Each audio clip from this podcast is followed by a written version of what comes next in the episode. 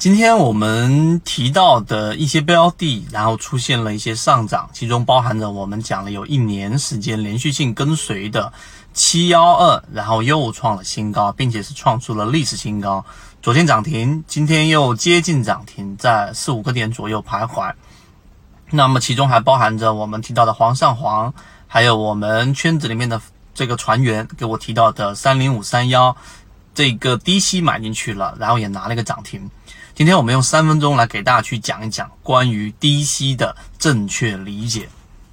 首先，我们在圈子里面一直给大家去推崇一个很重要的交易模型，就是低吸，并不是去追涨，也不是去追这一个涨停板去打板这一种模型，因为前者。啊，低吸适合大部分人，而后者追涨打板，大部分的人当中，百分之九十九点九都是没有办法成功的，因为它对于每个人的人性要求、技术要求太高。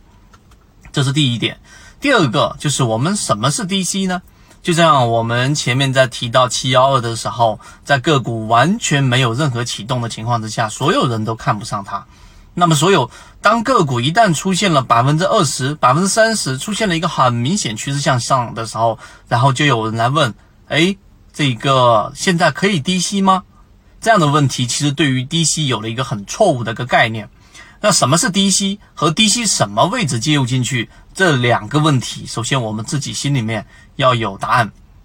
我们先说第一个，什么是低吸？那既然叫低吸，它必然是在一只个股下跌的过程当中，或者在调整的过程当中去做买入。任何在上 上涨过程当中的买入，我们都不能啊准确的把它定义为低吸。这里面和大家心里面所想的可能有一点啊冲突。我们认为，当一只个股出现了一个 V 字形，当然我不确定它是一个 V 字形，但在 V 字形的右侧交易者，他告诉你说，哎。我在一个点上，我们前面圈子也告诉给大家，在前面那一个次低点，我确定这个是 V 字形的一个底底部。这个确定由什么来呢？由我们缠论里面的第一类型买点和第二类型买点来确定，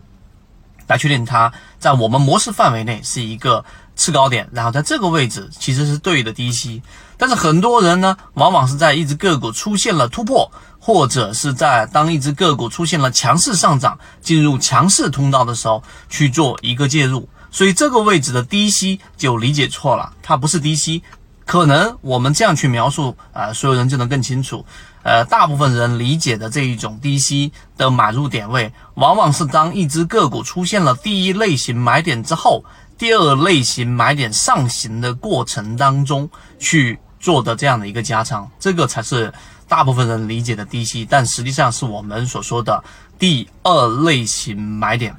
所以，当你明白这一点之后，你就知道，其实平常我们自己对于低吸的理解是错误的。我们所理解的低吸是当个股已经出现了突破的第二类型买点，是我们加仓的位置。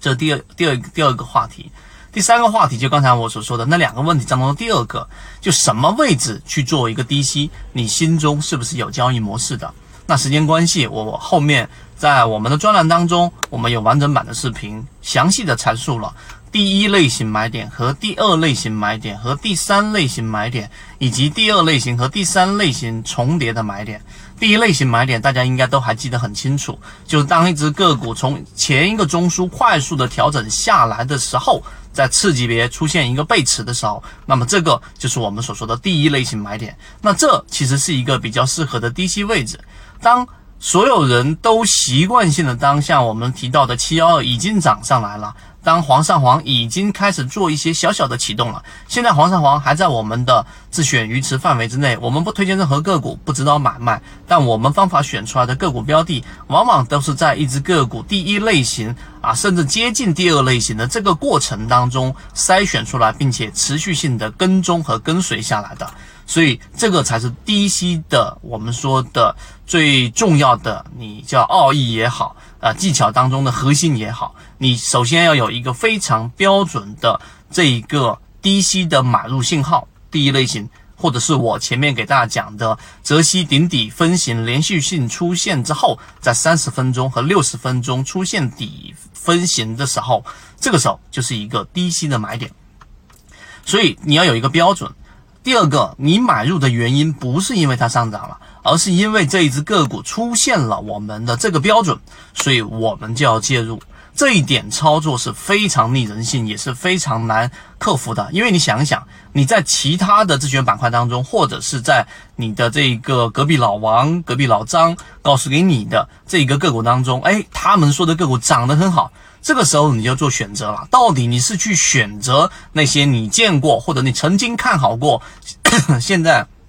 出现大幅上涨的？还是要秉持着自己的原则，是在低吸的位置，在下跌的位置去做底仓，这一点决定了你到底能不能把低吸这个模式给做好。那更多完整版视频可以找到我们管理员老师和在我们的专栏里面，我有详细的介绍，以及到后面的左脑护城河第二季啊，我也会给大家讲一讲在价值分析领域里面怎么样拓宽我们的护城河。如果你对这个话题有兴趣，可以在评论下方回复要。欢迎大家添加我的个人微信号 ykk。二五六，我每天会在我的个人微信号上分享我的选股思路、买卖点技巧以及潜力个股的信号，希望大家学以致用，提升自身的操作能力，在股市里面持续赚钱。